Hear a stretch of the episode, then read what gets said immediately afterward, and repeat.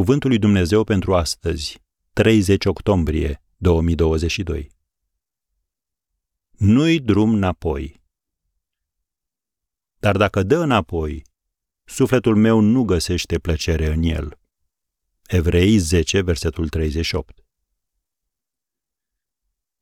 Un băiețel de la școala duminicală a auzit povestirea biblică despre soția lui Lot, care s-a uitat înapoi și s-a prefăcut într-un stâlp de sare.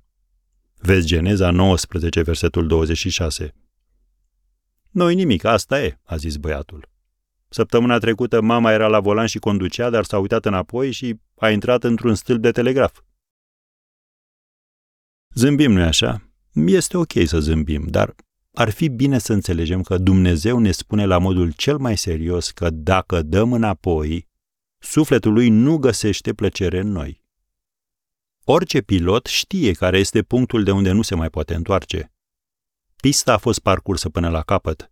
Fie decolează, fie moare. În epistola către evrei, în capitolul 11, găsim o listă cu oameni obișnuiți care au refuzat să dea înapoi.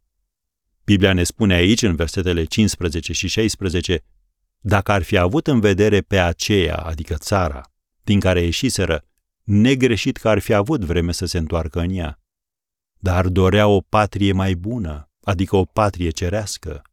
De aceea lui Dumnezeu nu este rușine să se numească Dumnezeul lor, căci le-a pregătit o cetate. Am încheiat citatul.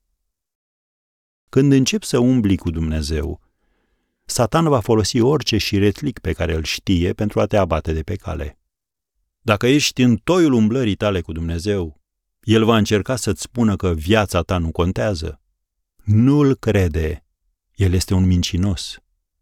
Și dacă te apropii de sfârșitul umblării tale cu Dumnezeu, El va încerca să te descurajeze punând reflectorul pe toate greșelile și eșecurile tale. Nu cumpăra ceea ce vinde El.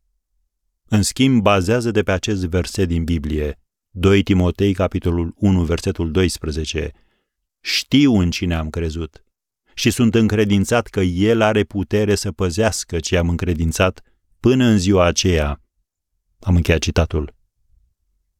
Așa că, precum versul acelui imn bine cunoscut, nu-i drum înapoi, nu-i drum înapoi.